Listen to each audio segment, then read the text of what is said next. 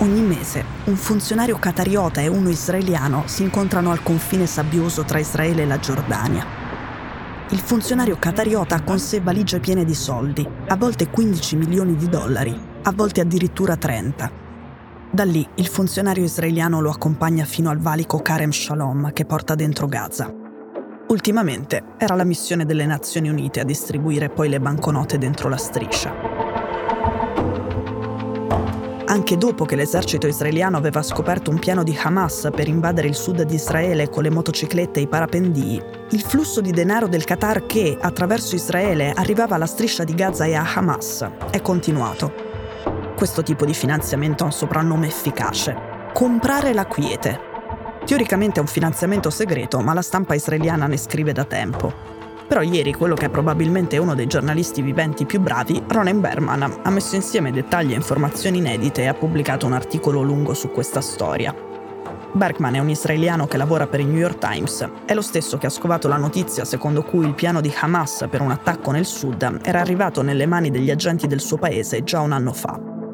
Nel pezzo di ieri Bergman scrive L'ex capo del Mossad aveva avvertito che la gestione del denaro che il Qatar mandava a Gaza era fuori controllo il suo successore, David Barnea, era certo che i fondi venissero dirottati anche all'ala militare di Hamas.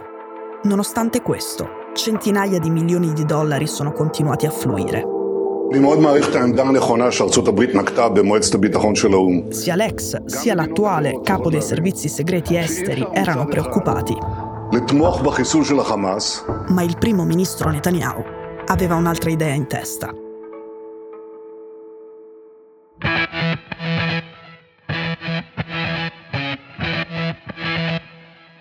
Sono Cecilia Sala e questo è Stories, un podcast di Cora Media che vi racconta una storia dal mondo ogni giorno.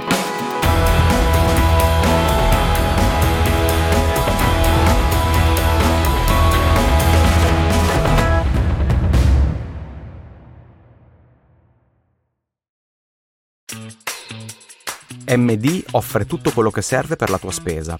Non essere scettico. Prima di dire no, almeno provalo non è solo un supermercato conveniente, è un'esperienza che ti offre qualità, ma anche autenticità e attenzione ai dettagli. E lo fa per tutti, perché le tue esigenze contano. Scarica l'app e porta il mondo MD sempre con te.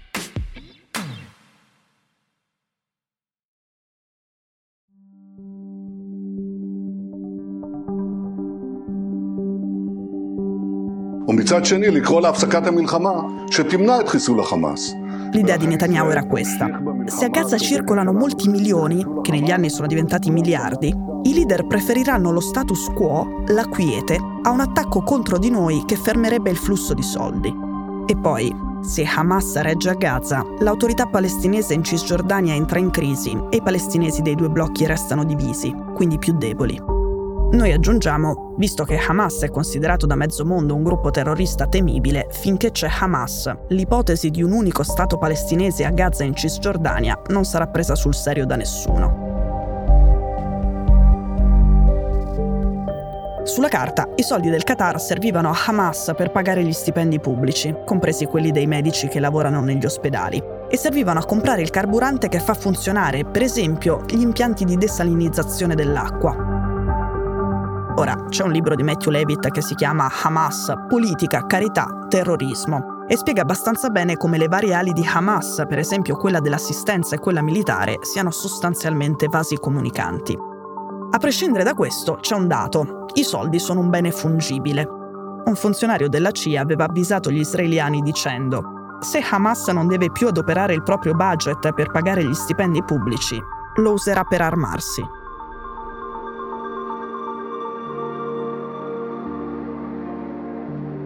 Intanto Netanyahu, che ha governato Israele per 13 degli ultimi 15 anni, ripeteva che i soldi servono a mantenere la pace, cosa che di per sé ha un senso. I milioni venivano usati almeno in gran parte per scopi umanitari e i soldi possono davvero contribuire alla quiete, ma non bastano alla pace. Infatti le valigie piene di milioni avevano anche un altro scopo, in esplicita contraddizione con una pace duratura. Già nel 2012 Netanyahu aveva detto a un giornalista israeliano è importante che Hamas resti forte per contrastare l'autorità palestinese in Cisgiordania.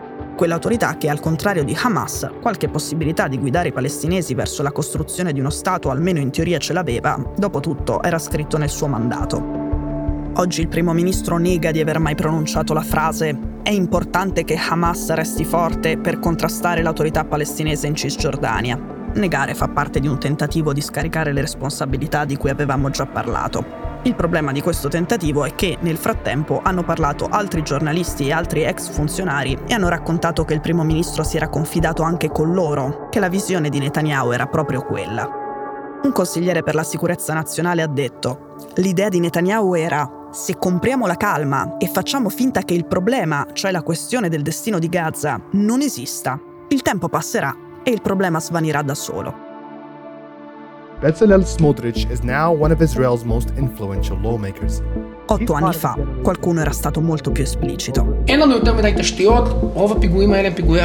Questo è Smotrich, l'attuale ministro delle finanze di estrema destra, che, ospite in un programma televisivo, dice l'autorità palestinese è un fardello, Hamas è un asset.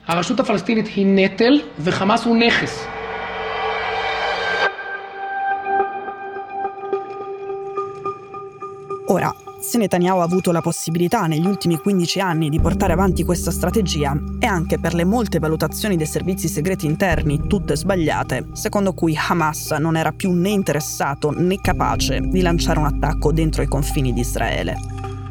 Però nel 2016 si era alzata una voce contro la strategia del primo ministro da dentro il suo stesso governo.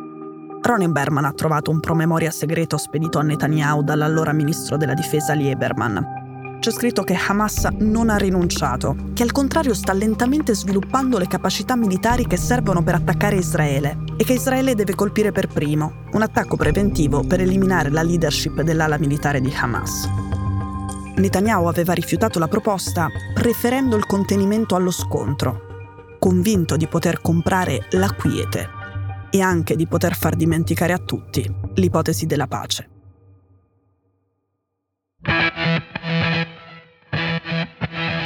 Stories è un podcast di Cora News prodotto da Cora Media. È scritto da Cecilia Sala. La cura editoriale è di Francesca Milano. In redazione Simone Pieranni.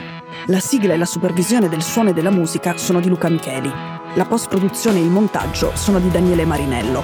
La producer è Monica De Benedictis. Le fonti dei contributi audio sono indicate nella sinossi.